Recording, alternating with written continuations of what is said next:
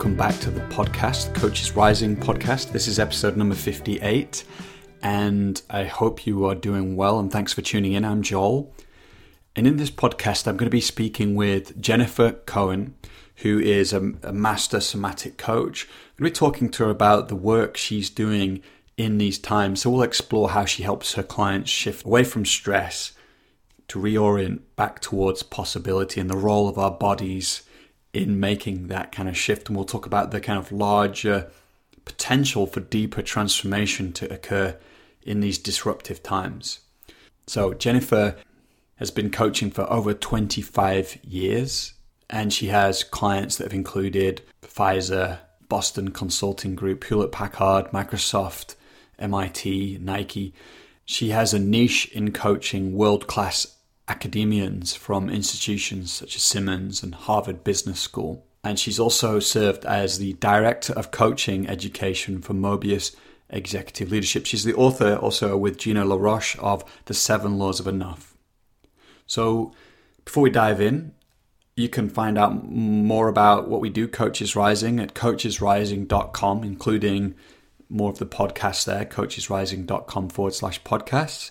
I'd be very grateful if you would share this podcast. I'd love as many coaches to know about it as possible. Or you could leave a review on iTunes or wherever else we can do that. And here is Jennifer Cohen. It's a very surreal, very surreal moment. Yeah, yeah, yeah. I think there's something very potent in that. In the in the I don't know what the the word would be like the surreality of the moment. in the, there's something very potent in in it. I think, even though it's very, um, yeah, kind of discombobulating as well. Yeah, we're in a profound disorientation, right? I mean, it's just, we're just profoundly disoriented. And um, there is opportunity in it. I don't know how much collectively the world will take the opportunity. I, I I'm not a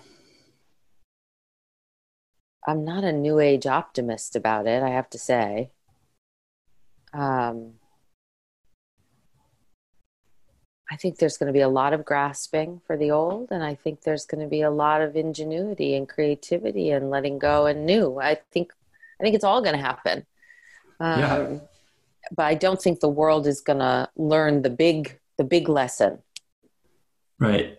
I, I, oh.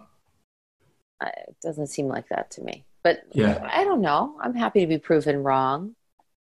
Well, turning into an old cynic or something.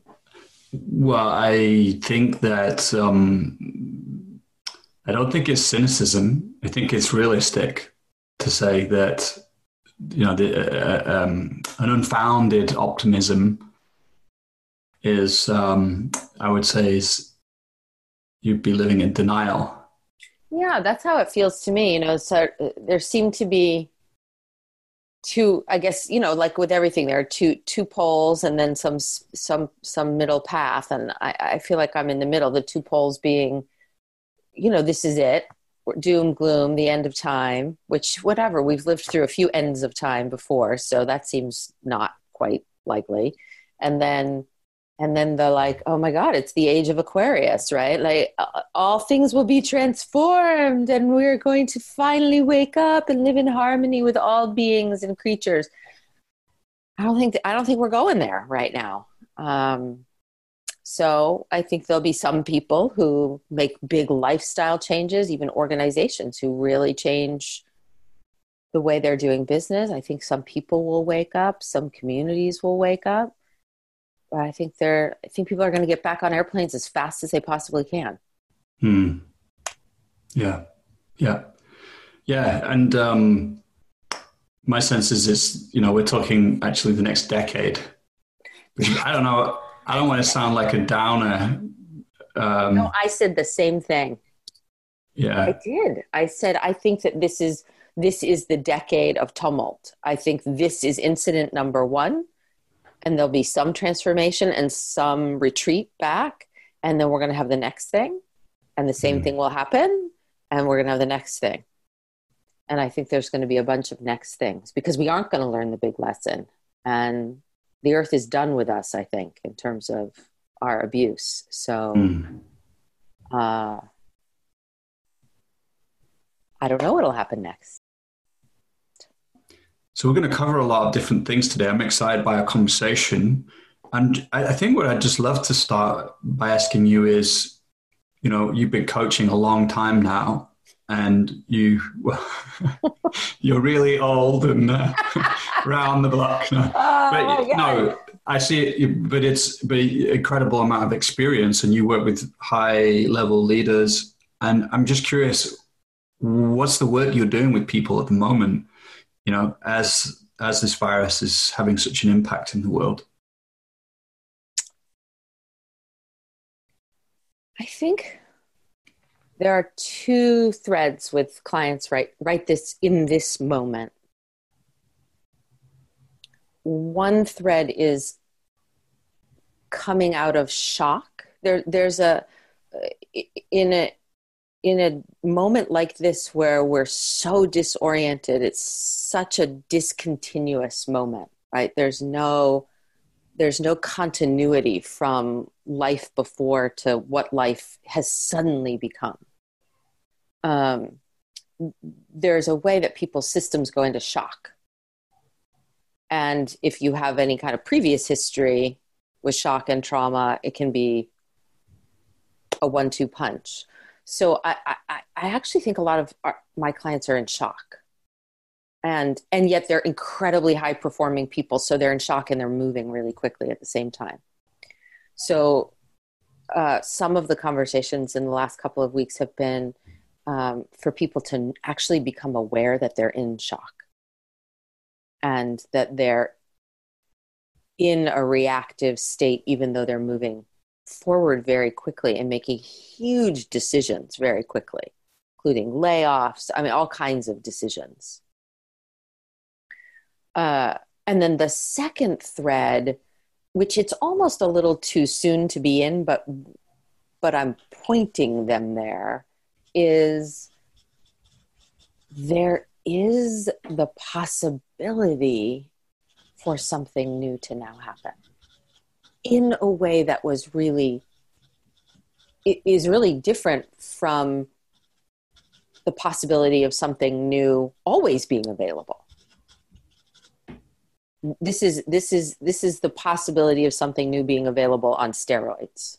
A little bit so those two, and then there's a, a, a, third thread i guess you could say which is really just the thought partnership right now actually of scenario planning i need to have this conversation that we need to lay off this group of people and we need to think about both the short term the, the most immediate term and the uh, medium term and somehow lift our heads to think about what the world's going to be like 18 months from now.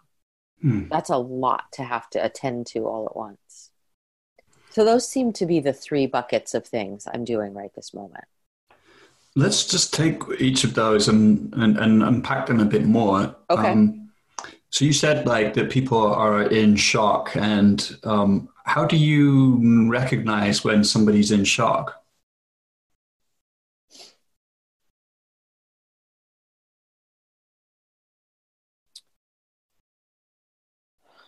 Oh, wow. Okay, let's see if I can describe it. I mean, it really is uh it's a combination for me of something energetic and something somatic and something in language, all three. So the somatic part is often most obviously visible in the breath or lack thereof. Um, the energetic part is a um, how do I describe it? I'm not asked to describe it a lot. It's fascinating. There's a, there's a there's a frozenness and a freneticness that's often there simultaneously in shock. So there's speed on top of a stillness that's not stillness like Zen, a Zen kind of stillness. It's a um, it's a frozen stillness. And there's a um, I get a felt sense in my own soma uh, and often a question arises where are you? Where are you? You're not where are you? Mm. and those are all indications to me that someone's doing something other than being really available and present to the moment yeah yeah it's like you you get a sense don't you it's like sometimes it's even hard to put into words but you can just sense somebody's not here in the yeah. way they normally are yeah i i uh I, I just remembering I went to the, this was like a week ago or something, and I I did some two things. So I was listening to um, Rebel Wisdom, Daniel Schmachtenberger's like scenario um, kind of situation, uh, and um, he was explaining all the different scenarios that could play out in the world. And I was just queuing to go to the supermarket for the first time since the lockdown, and um, they they weren't opening at the right time. They delayed the opening, and then suddenly there was this big group of people, and nobody knew where to stand. You know, because we were all like trying to. And then when the supermarket opened, some people tried to push in, and you know, so I was feeling this deep anxiety of all these potential ways that things can unfold in a pretty catastrophic way, whilst in, you know standing in this and I could feel my kind of animal body like wanting, like, oh, I've got to get in that supermarket because everyone's, and it was just um, incredibly uncomfortable. When I came back, I, you know, my partner Ellen was like, whoa, because I was like running fast. You know, I was like, I was feeling fear, and I was, I mean, I can feel it now when I talk about it, talking fast, but that was in a way to not feel this deep shock of that experience? Yeah, it, you know, when a trauma is happening, for the most part, there is too much stimulation. There's too much happening, both somatically and emotionally, psychologically, to metabolize at the time that it's happening. That's why it lives on in us is it's it's not and and you just gave a great description of that there was so much you were actually attending to your own safety other people whatever reactivation was happening your sorrow about what on earth are we doing your disorientation. I mean there are layer after layer of thing actually happening. And you've got to make decisions in the moment really quickly about whether you're going to where you're going to stand in the line and where, who's going to knock you over to get into the supermarket and all that all of that's happening. It's literally too much for the human system to um, parse and process all at the same time so we go into our conditioned pattern we go into some kind of state so that we can keep moving which is this incredibly adaptive coping mechanism that we all human beings have um, and it gets us in trouble later hmm. how do you help your clients then you know if you if you see that they're in shock in some way in the way you've described what do you do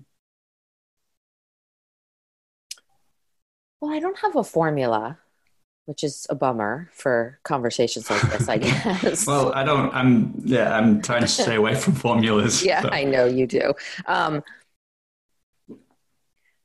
it, you know, so you know, I hate the answer. It depends, but it depends. So it depends on how much transformation the person has under their belt, how much they know about themselves, how much they've been with themselves. So a client who's newer to transformational work, has done less of it, I might enter in a different way than someone who's like you or me, who, you know, I might just say, okay, have you noticed that you're in shock?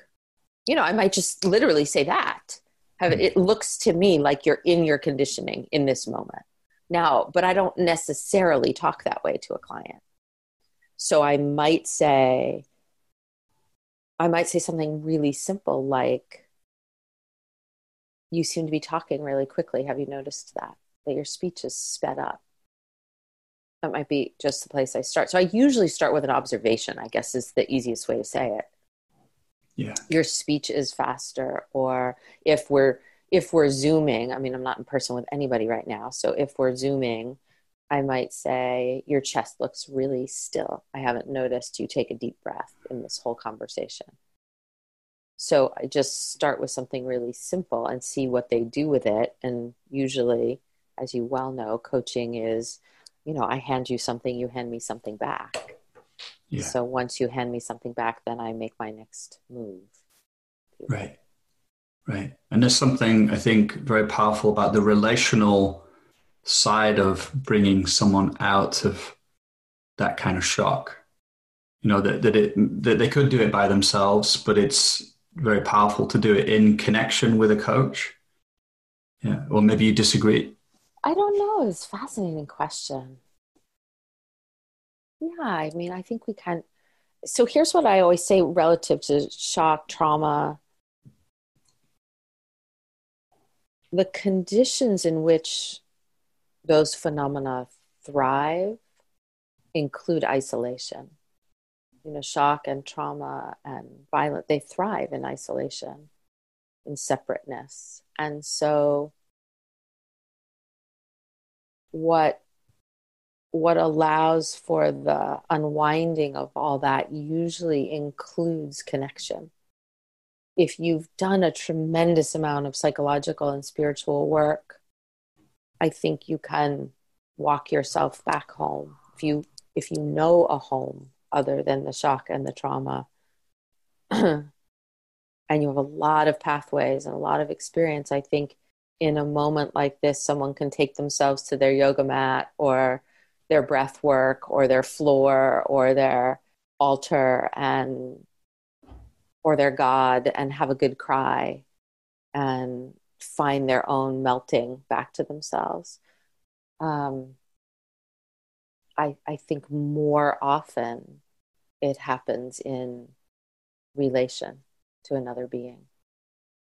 That shared nervous system that we create when we are together. And we you and i create a shared nervous system too. We don't have to be physically co-located to cr- start to create a nervous system that's um, capable of regulating and revising the the other being's system. Mm-hmm. yeah. Yeah. And i think it happens most often that way for most of us. Mm-hmm. you know even I don't want to say even me, even me who's been doing this for 30 years, I could tell that I was in some kind of my own um, reactivation. It was this was like five days ago or something. I'm like something's like I'm not really here. I could feel the patterning, but I couldn't really. And uh, I got on the phone with a colleague and a friend, and I said, you know, so I, I just started blathering. And within 20 minutes, we had the whole thing. And I was like, oh, okay. I feel so much. But, but it was still in the, in the conversation with her love and her knowing of me and my history. And it didn't take long, but it still took, I, I knew something was happening, but I couldn't quite walk myself out of myself without mm. her accompaniment. Yeah. Yeah. Yeah, I do think this is one of the ways, you know, now if there was ever a time for coaches to be, you know, coming alive and supporting people, this is the time, you know, when all our training and our practice counts. And I wonder if you could say something about, because we know we're using this word trauma and uh, there's different ways of thinking about it, I think. But I think some people listening might be like, you know, trauma and coaching that's um, they don't go together. You know, I'm I'm not trained to work with trauma, and, and and I think that's wise to acknowledge that. But I think we're also we can look at it in different ways. I think we're talking about it in a in a different way here, aren't we? Than yeah, I mean, I think there's well, you you know this, and I'd say this to any coach I was supervising or training, which is you as a coach, you listener, ha- have to understand your own limits. That's essential to ethical practice, right? You have to know where you begin and end, and where you um, can acknowledge something but not enter the territory with your client. And this is no exception. This moment is no exception and I think, especially coaches doing deeper work, transformational work, people who are um, in a transformational coaching space are have some kind of you know there's words now like trauma informed coaching and um, we we have to understand some basic aspects of what happens to a human being when they're confronted with an untenable situation, mm. uh, an unintegratable situation, a violent situation, a shocking situation. Um, and it would be to every coach's benefit, I think, to be listening to Bessel van der Kolk or the, the next person you're interviewing or all of the people who, who understand trauma deeply so that you as a coach have some sense of the way this is hitting people's systems and potentially connecting to earlier trauma. It's it doesn't mean you're the person who's going to do the early trauma work. You're not. But you you do have something there's something about just the power of naming. We know this as coaches the power of naming something and to say this is a time where those kinds of historical records might be uh, tapped and even if your historical record isn't being tapped uh, we are collectively in a moment of profound disorientation, profound uncertainty and unpredictability, which the nervous system registers as danger.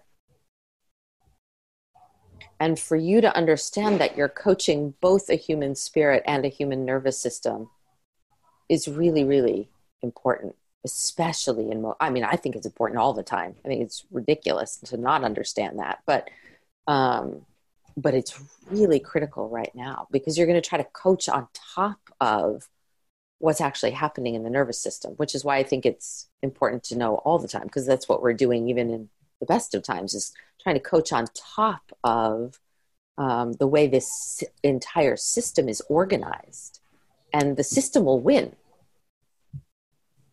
Yeah. These millions of years of biological evolution which is interesting because I've heard people like Thomas Hübl say, whilst um, you know we we can um, experience this collective trauma or the, the, the, trauma that we're you know each as individuals feeling, and we also have within our nervous system the, the that our ancestors have overcome That's shock true. events That's as well. So that resilience is also and ad, you've already named this in a way that adaptability is also embedded within our nervous system. Yeah, they're running. They're running. They're running rivers side by side, aren't they? And and and, and intermingling. Absolutely, that's there too. The resilience, the the resistance, the resilience, the overcoming is also within us, and that's what people. Uh, that's why we're still here, really. Yeah,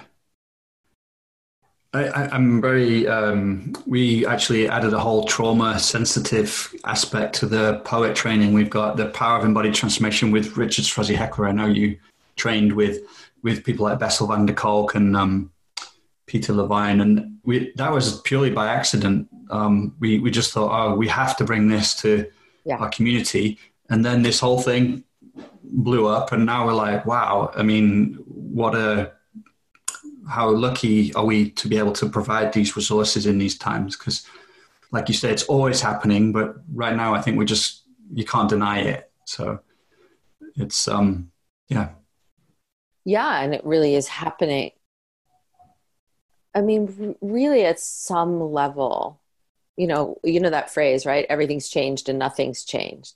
At some level, there's just been this unbelievable amplification of what was already happening and what was already true about what what was needed on the planet our waking up our reorientation our our sensitivity to the unsustainable nature of the way that we're living. You know on and on and on it goes. Th- those aren't new conversations for some of us anyway.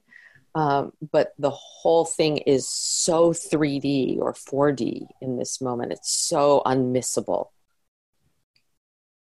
you know, I was on a call yesterday. There were literally people from all over the world. There was somebody from India and um, you know, somebody from New Zealand and somebody from, you know, people literally all over the globe. And everybody's in their house. Every single person on that call, there are hundreds of people on this call, every single person on that call was all of a sudden in the same story living in a shared and collective story simultaneously. That's wild. Yeah. Well, it, it is. And I think it's a, yeah, um, to speak about the, the potential in these times as well. And I know we both remarked that it, this could go either way for me. And I feel like it, it it's a decade long adventure I'll put that word adventure on it rather than, but um, you know, like for instance, um, you know, we, we've we've named this a lot, but the, I've never felt, you know, as well as this kind of despair and grieving. I've I've been grieving, um, which has been very painful, and at the same time, I've never felt this sort of sense of us coming together as a collective, the possible for collective action that just seemed impossible before, you know, that suddenly th- decisions are being made uh, that, that, and then millions and millions of people are all going along with it. And, and I'm like, okay, so under these circumstances, new things become possible. And that could lead us in a good direction. Yeah, I think that goes back to your first question that you asked me. How am I working with people? And I work with leaders who have big positions some some of the time, often, and the the so you, you probably know this, right? But the the biology that we are craves homeostasis. That's the that's the term stability. We like stability, and the organism has two choices when stability is disrupted. It can go back to its old coherence, or it can actually move towards something new. And part of the a huge part of the opportunity of coaching is to stay with someone in that space between the old homeostasis to actually accompany them to something new. And and I can notice in my clients the urge and not just my clients but uh, all of us the urge to retreat to the old homeostasis.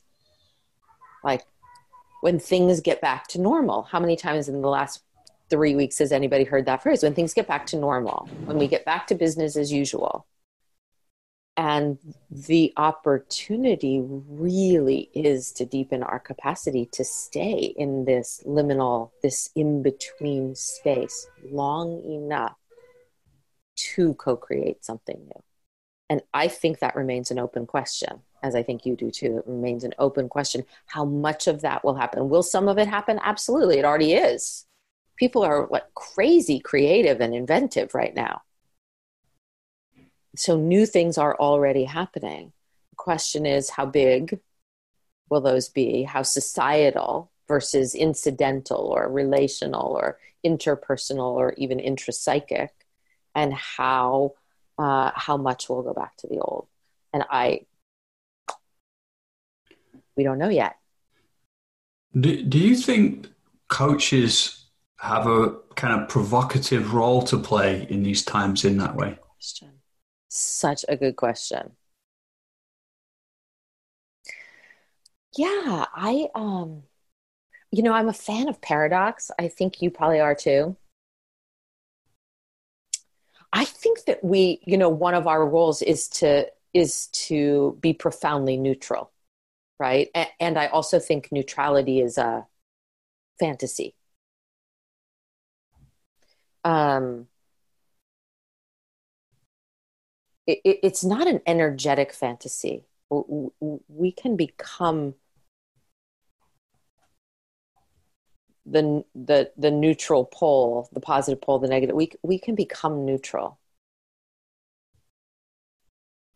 but we are not empty of our all of our preferences, and you know we are also co-shaping what is in the space, and and to pretend that we're not Um, so I think the paradox for me as a coach is this profound neutrality in the moment and also what does it mean to stand for something?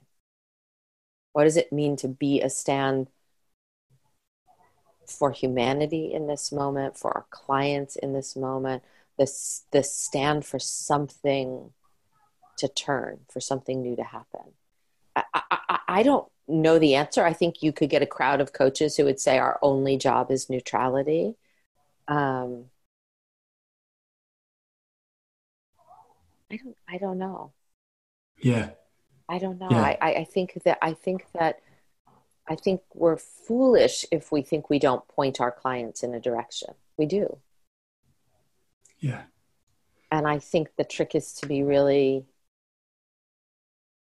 uh, overt about that.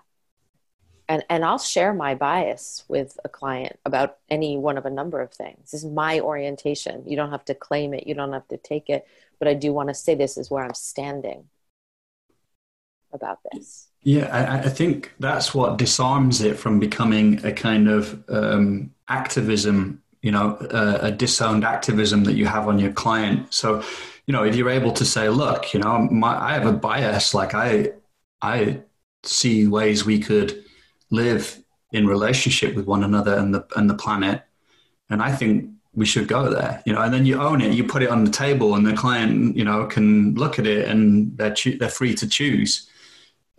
Yeah. And uh, other, otherwise it goes under the table, I think. Yeah. And then, and I think the, the, I like what you say about neutrality. I think that's where my own practice has been so important to, to kind of do deep presence work where I wake up out of my parts or my, you know, my smaller self, whatever we want to call it, and that that that bigger part of me is able to be with my clients in a very unconditional way or increasingly so let me say that. Yeah. increasingly so. And that's incredibly transformational. Yes. As you know something we can often miss but that's profoundly transformational. Yeah. Yeah i mean I, speaking of being overt about bias biases you know J- uh, Jack Kornfield i mean this is this is through the this is really through the buddhist theravada buddhist lineage. So he he's just the speaker of it that i've uh, heard most frequently. But something he used to always say was you know if we were truly truly truly connected to our heart if we were truly in here all the way in here. We would never harm another human being or any any we would never harm anything. We truly understood. If we truly saw clearly. We would never cause harm. And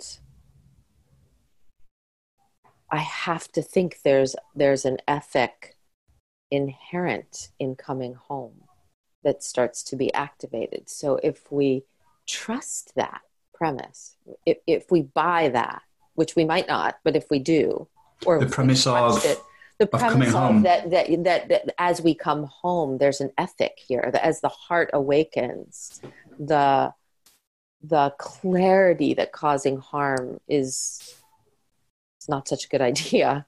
That clarity, if we buy that that happens naturally as we awaken, then if we continue to awaken and we become a space in which others awaken, they will find an ethical and right alignment with which to take action in their context.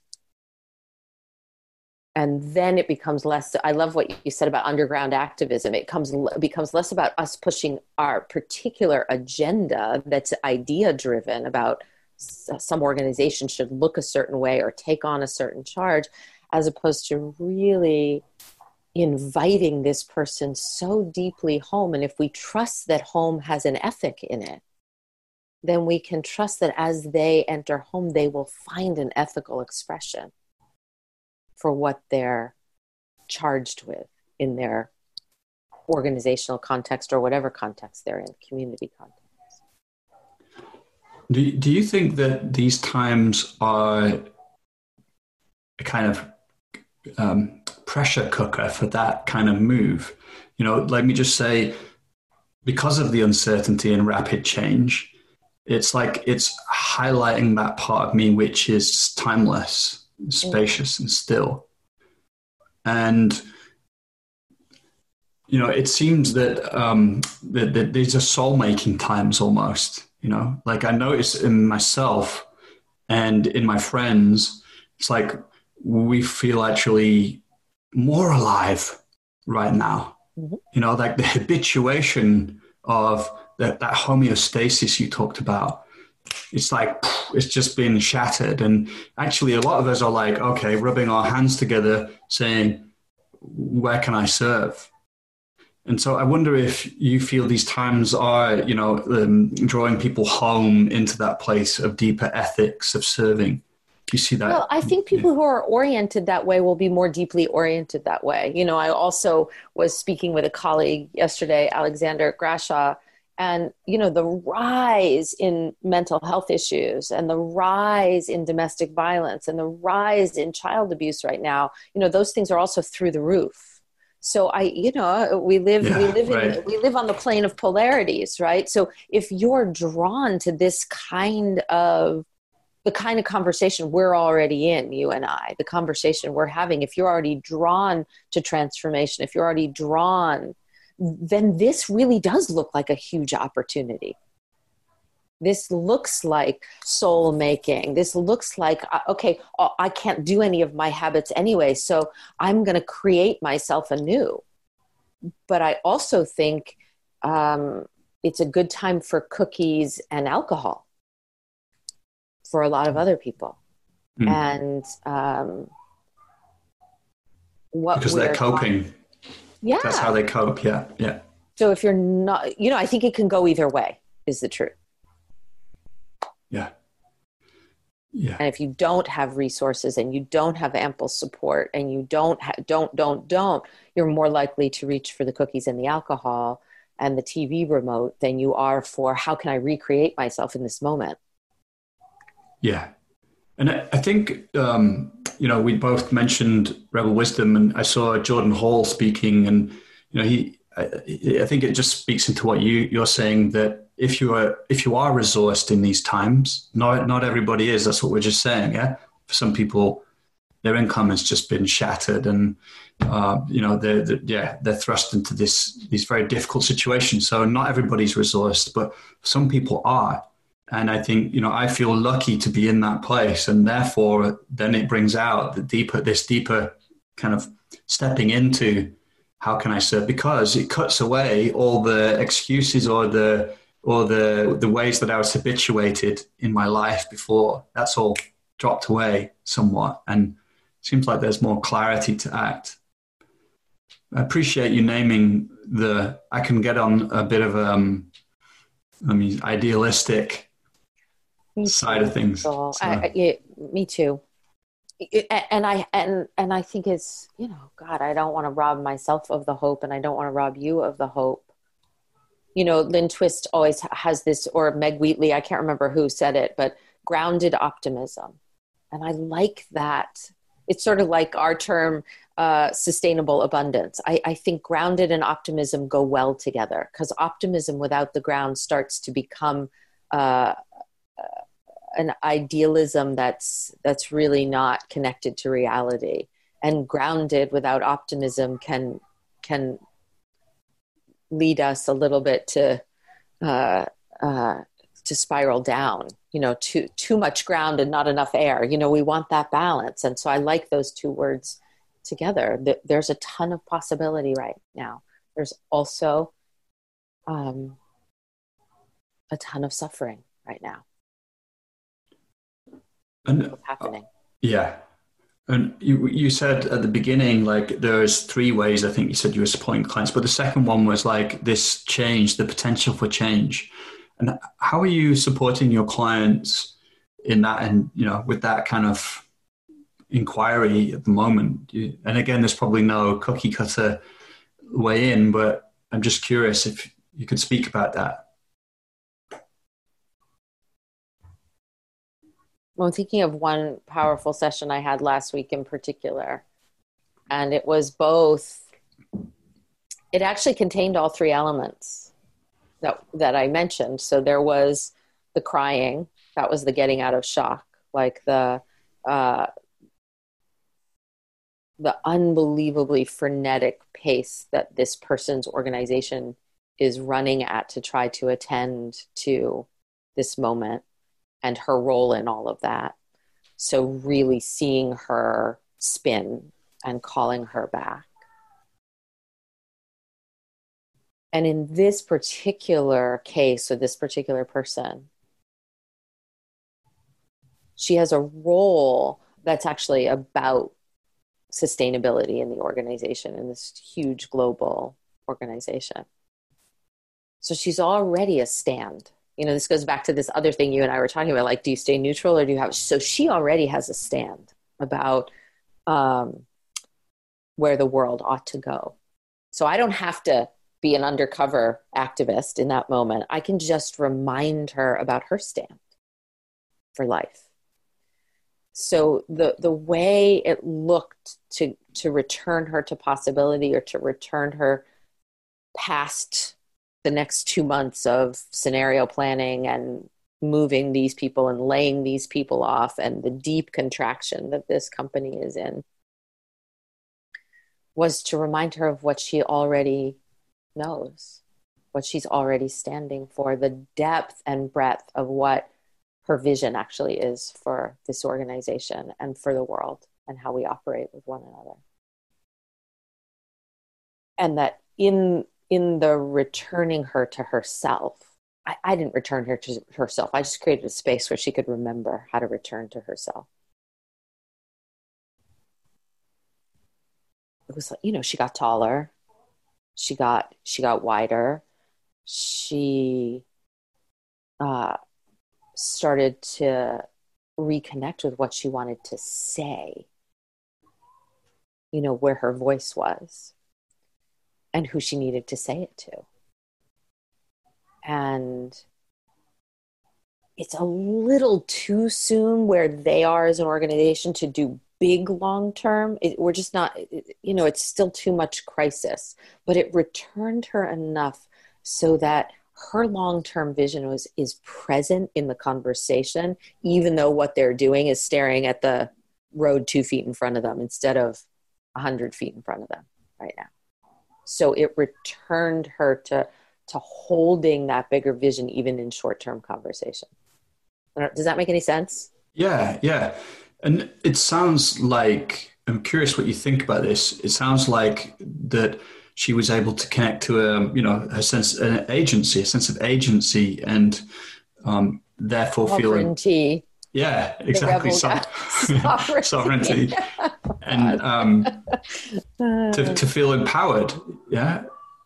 So that's i think one thing that can help us from well this is what i wanted to check that that for some people these will be traumatic times or will be trauma creating times. And for others, uh, they're, they're not. You know, and perhaps this is one of the ingredients that that makes a difference. You know, that we can connect to what do we want to say or do? What's that agency or sovereignty? And and, and then that changes our our our body and our um, our experience of ourselves. Yeah, absolutely yeah, not everybody is going to experience this as a trauma. That's absolutely true, and I think it's worth saying because trauma, trauma, trauma, trauma informed this trauma. Not, not, and collectively, and I think Thomas would speak really beautifully to this. You already mentioned Thomas Hübl. Thomas would speak really beautifully to this. There is a collective uh, disruption that we really are in. And some nervous systems and spirits will will experience this on the suffering side. I mean it's really what you and i have been saying. And some will experience it on the uh, opportunity and soul growing to use your term which i like growing side. And some will experience some of both. You know i had a, a mild trauma reactivation. Uh, so I, i've had a little bit of that. Uh, and i wouldn't and i would say i'm chronically irritated in a sense you know like every time I see my my spouse or my child, I'm like, oh, it's you again. Ah, you know, like there's this low level irritation. That's not trauma. That's just this like the confinement does something to to the person, right? So um, there's all that happening and the discomfort. You know, it's I talked to another colleague yesterday. He's like, I'm so uncomfortable all the time. I'm like, yeah, I got that. I got that. This is uncomfortable. This is not comfortable. If you're comfortable, you're not paying attention. Yeah. And for some people, they're home, they're not traveling, they've been desperate for this moment for so long. And they're actually feeling themselves or breathing or seeing their children or and there is there are huge gifts to be had in all of that. Hmm. So I just, you know, it's all happening the same way it was all already happening anyway. The whole range of human experience is going to continue to happen. I mean, mo- most people I've spoken to have said, uh, this is tough, but yeah, some part of me really likes it. Know, so um, and I, um, I know you talk about stories um, in your book, and I, I thought that was really powerful because I, we're talking about embodiment and the body being a, a really powerful kind of um, what's the word like um, support or resource. But um, I think the stories we live inside of can also be incredibly important in these times as well. And um, you know, like our own kind of myth, even like what's our what's the myth, our self myth that we live inside of, and um, yeah, I don't know where my question is in this, but I wonder if I could just volley that back to you and see if it sparks, sparks something in, inside of you. Well, whenever, whenever we talk about law number one, stories matter. Um, I always think of Brian Swimme and this movie that I saw. I think the movie's called Planetary, and he just beautifully outlines you know the story that we tell is collectively the story that we tell is the context that we're in. It's the world it's the way we shape the world. If we believe that we're separate from nature we shape one if we tell that story man is the king of all the creatures. That's a story it literally there is this unbelievable cascading effect. It creates everything. If we believe that the stars are our cousins and the rivers are our brothers, which many, many indigenous people believe, it has a cascading effect in terms of the way we create our culture and our society. The story is really everything, it's the container in which the body is shaped, in which the narrative comes to life. So, stories are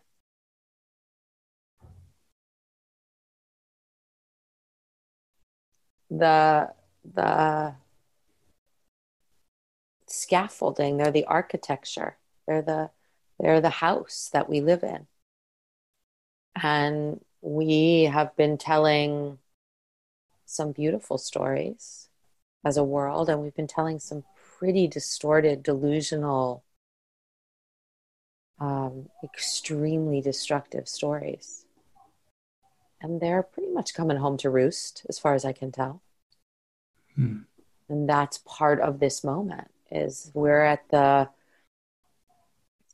I don't want to say the final expression, but we're in a very mature expression of some of those destructive stories. Yeah, like late stage capitalist kind of stories, which, yeah, seem definitely outdated now. And yeah. Um, you know that, that I think again we we could say that these stories are are being surfaced or are being shown to us right now um, in a way that I think is different before. That that it feels like perhaps there is the potential for us to upgrade or evolve our individual stories and our collective stories you know there's something I, I, can't quite put my finger on it but you i love the way you said surreal things are surreal and and I don't know what the dictionary definition of surreal is, but, either, but. it it does um, speak to me to that in between place that the liminal space that you spoke about which is both disorienting but also incredibly potent. And that you know we might now be able to tell ourselves different stories. Like let me give you an example. Um, i watched the bob marley documentary the other day. I mean i love bob marley growing up and i haven't listened to his music in like 15 years. Mm-hmm. I was moved to tears in this documentary and i still can't tell you exactly why you know um, it, but it was something palpable coming through his life. I can feel it now. It makes me emotional. And um, his music, and it it lit it lit a fire in my heart, you know. And and and and I'm sat with that now still. And I don't, you know, it's that liminal space, you know. Like I could say, oh, I think it's because, you know, for instance, Zimbabwe couldn't afford to bring him over when he wrote the um, liberation song for them. So he paid for all the equipment to go out there, you know. It, it, uh, but it, it's not just that. It's like the anyway. I'm trying to say it's like this liminal space is something that that um, I think is is is here right now, collectively and individually, and that we can open to these kinds of experiences, like this Bob Marley documentary. It's it's coming in through me, whatever that the message was from that documentary is is coming through and starting to land inside my nervous system in my heart and yeah i guess this is just a i, I want to invite people into a relationship with their own myth with this the, the livingness of the potential to evolve our myths right now as well not as an intellectual endeavor but as a whole being experience. Yeah. Here, here. I, I drink that. I'll toast to that. I, yeah. I, you know, I hate to, to say things that are so grandiose, but it does seem like if we don't upgrade our mythology and we don't shift the stories we're in for a lot more trouble. I'll say it at least that way. You know, I, I don't know if I'd go so grandiose to say, you know, it's the end of the human experiment. You know, Bill McKibben might say that. I just recently read his book Falter. I don't know if you've read his book Falter. You know, is this the end of the human game? And maybe it is. I don't know. Um, the Earth's been here for, you know, many species have come and gone. We might be one of them. But regardless, because the truth is, nobody knows whether we're going to make it or not.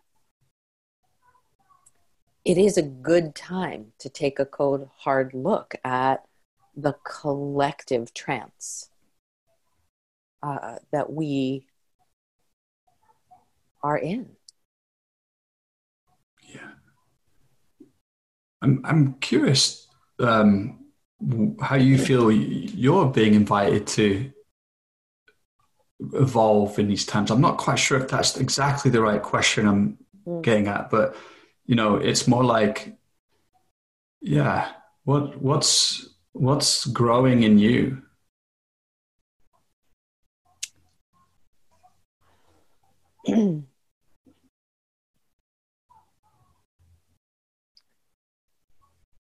I think it, it's a continuation of what was already growing in me. I think my my biggest fascination these days is really um, lives in that conversation we were having about neutrality and space. Um,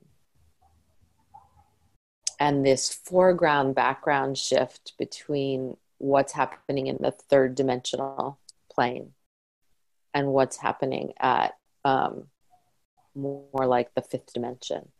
Could you say what each of those are? Yeah. yeah, so 3D reality is the material plane objects, matter, time, you, me. We look real, we look separate, right? And then, then when you, we've all heard all these you know w- when you look we're 99 point something percent empty space all that kind of stuff right so that so that the the the way that this all looks very real. And uh, if you're playing the third dimensional game, it is real. You know, you cut me, I bleed, all of it's real. And then there's another level at which really there's nothing here except space.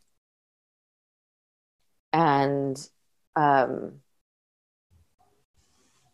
and in that realm lives potential but not actual in that realm lives nothing and everything all at the same time so anyway i mean we could get into a whole conversation about 3d and f- fifth dimensional and the quantum field and all the rest of it but that is my latest that is that is my and not from an intellectual point of view of understanding there's an observer and an observed and uh, the physics of transformation and all that but really like just hanging out there. That's that's my latest fascination is well, hanging out well, there. I, I, want to acknowledge the importance of that you know? I can imagine there's a way it might feel vulnerable to share it and um, you know like a sense of um, is it too far out there or you know this fifth time but i i think it's in, for me actually brings up a huge curiosity and it sounds incredibly important to me and, mm. and not dissimilar to some of my own explorations mm. around my sense of identity and these realms of experience that I can access in a very practical way, you know, in not in an intellectual way, but as a as a direct experience. And then their relationship to this 3D realm and and you know really being a kind of astronaut or a you know an explorer in that endeavor i think it's one of the leading edges of coaching or transformational work you know working beyond the purely physical realm that's where all my favorite coaches are playing so so yeah like actually i don't want to just rush away from that topic uh, i'm just curious what you're discovering there, acknowledging that it, you know, it could be a tentative inquiry or not. Maybe mm-hmm. you've been going there for years. But.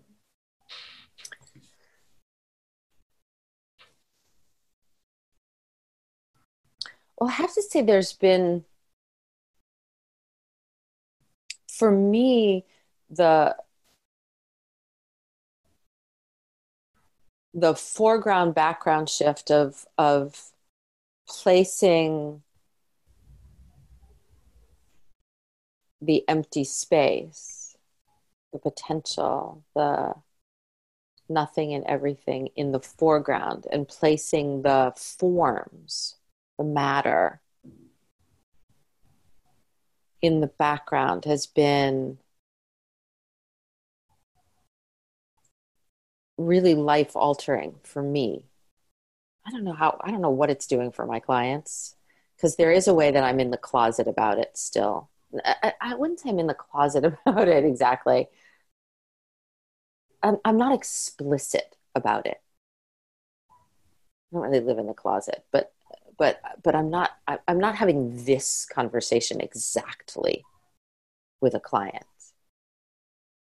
in this moment.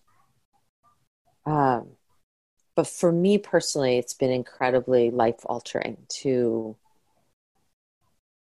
take my attention. You know, Wendy Palmer, who I think you've interviewed too, she has this beautiful, really simple exercise. She's so elegant. I love Wendy. She's so elegant. And um, this really simple exercise that's really designed to have you take your attention off of the objects and put your attention on the space between the objects the objects being humans in the in the practice she's she offers but but there's something amazing about opening to everything that connects everything as opposed to all the things. I don't know how else to say it. It just is it, it, it is an entirely different way of relating to life itself. And the the when when all the objects are in the foreground at least for me, my focus narrows, my attention narrows, and um, can even, I think, the shadow side of that focus is a kind of myopia, is is a becomes so narrow one can't see the horizon anymore. And and i think we have a, a, very distorted imbalance that we're living in where the objects are everything we're just completely we have a fixation on the objects. And it's an inaccurate understanding of the matrix that we're in. So i think it for me has has lifted my my own sense of accuracy. Like just because it is not seen does not mean it is not real. Yeah and if we can include all that is not seen in that which is real we we create a very different relationship to ourselves and each other in life. Does that make any sense? Yeah it does. And um my sense is that that journey you know and of course i want to make sure I, i'm saying i'm you know talking about the things you're talking about it's easy with these subtle causal kind of dimensions to um yeah to to to get that wrong. But there, there's a couple of things for me. Um one is like as as um as i've expanded my sense of self and it's become highly subtle and even causal that that's refined my sensing capacity. You know so there's a sense of being able to um, attuned to what's emerging in the moment, maybe it maybe back down into this 3D realm, you know, through through thoughts, high, you know, thoughts are subtle experiences, and then you know, down into our embodiment. And then I think that's that's a beautiful kind of to attune to that process with a client is actually a, an exquisite thing and then I'd say this the second one is that what you talk about reminds me of the there's something about when I'm not just focused on the 3D space, the objects, and I actually open into that that that 5D space, then I recognize that actually um, it's like um, I, I, see the stories that I've been telling. They're actually much more malleable and um, transformation, you know, transformable than I ever could have imagined. And that then they can again that that can come back, and I can actually start to re-articulate these stories in a way that that um, and bring me into. I think you use the word abundance that's a beautiful word. It, it creates a sense of possibility and abundance, not in a kind of fluffy way, but in a way that's like very actionable and practical, that brings in ethical leadership, sustainability. So I, I hope that made sense somewhat, mm. but it's like, you know, I think we, yeah, perhaps we're talking now about some more advanced realms of coaching, but that are, I think, going to increasingly come into the coaching world. I think you're right. I mean, I think a lot of us who've been in the work for a long time are I mean, you could call this a more spiritual conversation. You, you, you could, you, you, know, you could stay in the realm of physics about about this conversation too, if you wanted to have a scientific orientation to it. But I think a lot of people would call the conversation we're having right now a little bit more esoteric or spiritual. And I do think that, I, I mean, I, I think that's a natural developmental progression as we do our psychological work, as we as we become healthier and more uh, grounded humans, our orientation expands naturally beyond the self. You know, there's um, uh, a Buddhist say, saying, you know, you have to have a self before you can dissolve the self. So the the work of one's the developmental work of early adulthood is to erect a self, mm. to become someone. And to achieve things and to have done something with one's life. And that at least in the western psyche for sure that that's the developmental arc. And then of course the midlife crisis is now what? So what? So i've become something. And i think the work if we continue on an evolutionary path of the second half of life is to become nobody. So let all that go everything we've erected um, dissolves back into the everything. And then there's a larger self to which we are connected, which is the whole living body of everything. And it becomes less about me and my accomplishments and more about uh, it's interesting. You know, the jargon in our business is making a difference or contributing. People, I, I've been much more drawn to the word participating with life I don't know about making a difference anymore or contributing this or contributing that, but I'd like to participate in with life and in life. And that feels more true to this stage. Hmm. I think a lot of our clients are still in self making. That's what they want to coach for. But I also think if we travel the arc of adulthood with clients, many of them as they reach midlife will need to have this conversation. Okay i did all the i did all that stuff. I became the astrophysicist or i founded that startup and i sold it. Okay now what do i do? Who am i now? What am i? And you have to make that foreground background shift to start to address that question i think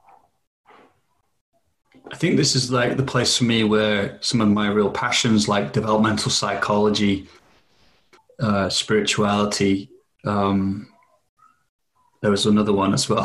I can't forgotten what it was, but um, it's like they, they they converge, you know, um, and that I like that that you use that word participating because um, for me it speaks to the, the danger with um, making a difference is it's like a self-driven making a difference which okay let me caveat that. That's actually necessary or something you know it's not a bad thing but for me in my own life there's a sense of that the there there's a there's a making a difference which is non-egoic which is is like surrendered in a way. And actually participation feels like the right word. It's like i'm not on a um, polarized, uh, you know, kind of mission. Um, uh, what's the word I'm looking for? The uh, you know activist mission to change people in the world.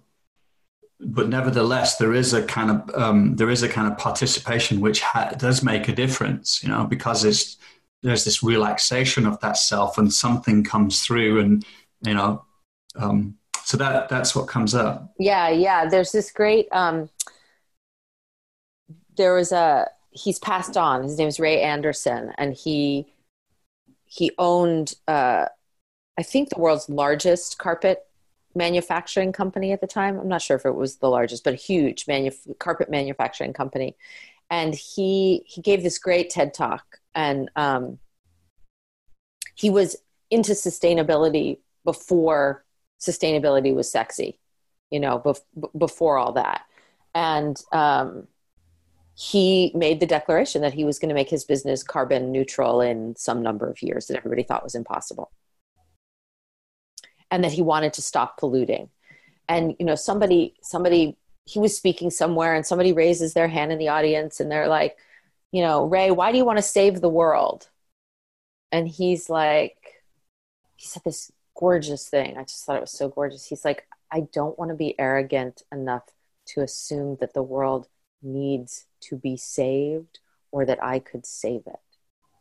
But while I'm here, I just decided I'd rather clean the river than pollute the river. And I thought that was just so perfect, really. I don't, uh, and for me, I think making a difference has that has that edge of like I'm going to make a difference. Well, what needs to be different than it already is? Like there's something so um, there is a kind of violence in making a difference, and there is an egoic, personalized agenda in making a difference. I don't know what difference needs to be made. How do I know what difference needs to be made? How and why does it need to be different from the way that it is? But if I participate with you, something will shift because that's just how life works. Something will happen. And like you said, that participation might make something different, might make a difference. Yeah. I think this is another leading edge of coaching, like non-goal oriented coaching, like um, you know, like entering into this space with clients where there's where there's um, you know, it's really beyond being a coach that's coaching someone. You know, it's actually it's I don't know what the word would be for it, being a guide or something that doesn't feel quite satisfying. But yeah, you know, working in this way where there's a participation and that there's an organic unfolding in the other person, you know, that that's um, just requisite, you know, just what was being asked for. Um, yeah, it's like we could coin a new phrase or something. It's like a co-evolutionary thing. Like we're we're yeah, I don't I don't know what it's called either. I don't think it has a name yet. Well, I um, I noticed the time, and I'm like, oh shit, um, uh, we were due to stop. So maybe this is a good place to uh, bring the conversation to a close. And okay. um, I really enjoyed myself. You know, like I I like I really like this conversation because actually we didn't plan what we were going to say very much, and um, you know something came through, and I really appreciate your generosity and um, spaciousness and and care in in this conversation. So thanks. Yeah, likewise. It's totally fun. I, I, I you know, I guess that's the other thing I'm fascinated by. I, I know we're done, but uh, is this is this just like show up and see what happens? It's just I just think it's super fun. Like, okay, let's not plan anything. I, I, I do. I, I have this fantasy about running a workshop. I think I would do it with some guinea pigs first, just like inviting ten people into a room with literally no prep, no title for the workshop, nothing, and just seeing what they bring to the room and what gets created. I think that's that's also something I um, I know people who are experimenting in in kind of in ways like this a bit, and uh, I think it's also something that's really required. You know, and I know you listen to Rebel Wisdom a little bit, and this idea of collective intelligence and coherence. I think it's something that's emerging, you know, that we're moving out of that era of like, okay, we've got this technique and a formula and we want to get to this outcome. No, we need to enter into those emergent spaces with people. Um, well, I, I, I want to make sure you tell people where we can find out more about your work. Um, you know, the, the website, something like that. If you want to, you can mention it. Sure. I'd be very happy to let people know. Yeah. Thank you. That's lovely. Uh, sevenstonesleadership.com is our website. And uh, I can personally be reached just at jen at sevenstonesleadership.com if somebody listens to this and wants to be in personal contact. Those are the two places to go. Hello, it's Joel here again. Just a quick one to say if you feel inspired about sharing this podcast, I'd be very grateful. You can do that by heading to the individual podcast page at coachesrising.com forward slash podcast. When you're there, you'll see on that page there's a share button. So uh, that's cool. And if you feel like leaving a review, that always helps us so that people can find us more. You can always find out more about what we do, Coaches Rising. We also run online training programs for coaches at coachesrising.com. Just have a look on our website and you'll find cool programs there. So be well, and I will see you next time.